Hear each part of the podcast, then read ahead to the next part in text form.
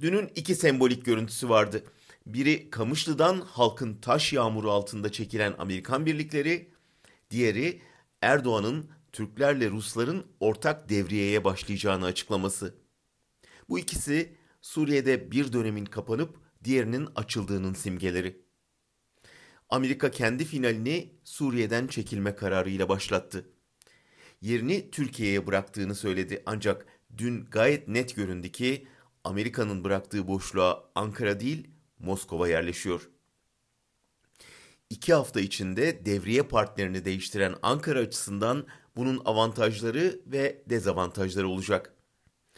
Avantajı Erdoğan'ın bundan böyle Trump gibi dengesiz bir lider yerine Putin gibi ne istediğini bilen bir liderle çalışacak olması. Üstelik artık muhatap ülkeden kendisine demokrasi, insan hakları, basın özgürlüğü, ailesinin banka hesapları gibi sorular gelmeyecek. Buna karşın Moskova onu ezeli düşman ilan ettiği Esad'la çalışmaya zorlayacak. Putin'in karşılamada bugün size özel hazırlamışlar dediği hava biraz da Şam havası. Ancak o güzel havada Kuzey Suriye'de yerleştiği bölgelere bahçeli ev kurma, içine Milli Suriye ordusu denetiminde bir İslamcı rejim kurma hayalleri de sönecek gibi. Çünkü Ankara pek de istemeden girdiği bölgeleri Esad'ın kontrolüne hediye ediyor.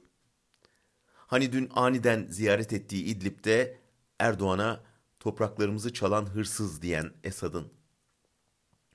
Görünen o ki son iki haftalık sürecin tahterevallisi IŞİD'i havalandırırken Kürtleri yere çekti.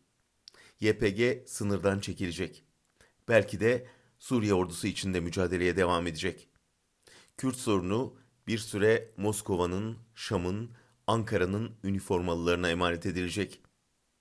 Buna bir de zafer kazanmış komutan edasıyla dönecek Erdoğan'ın dün Diyarbakır'ın seçilmiş belediye başkanını tutuklatmasına benzer sıkı yönetim baskısını eklemek gerekecek. Erdoğan savaş sayesinde ve muhalefet desteğinde rejiminin iplerini daha da sıkılaştırdı. Ama Soçi'de altına oturtulduğu klimanın onu ne kadar uzun süre ısıtabileceği bir hayli şüpheli.